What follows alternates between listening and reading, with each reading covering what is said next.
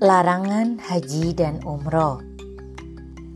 Berikut adalah hal-hal yang tidak boleh dilakukan selama jemaah haji sedang ihram.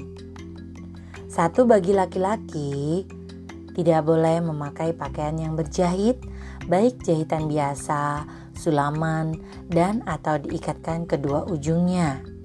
Yang kedua, menutup kepala.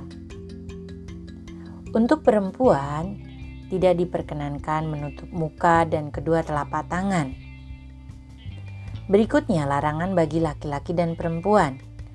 Satu, memakai wangi-wangian, baik yang dipakainya pada badan atau pakaian. Yang kedua, menghilangkan rambut atau bulu badan yang lain. Yang ketiga, memotong kuku. Yang keempat, mengakatkan nikah, baik menikahkan atau menikah atau menjadi wali nikah. Yang kelima, bersetubuh bagi suami istri. Dan yang keenam, berburu dan membunuh binatang darat yang liar dan halal dimakan. Itulah larangan bagi jamaah haji, baik laki-laki, uh, perempuan, ataupun untuk laki-laki dan perempuan. Mudah bukan?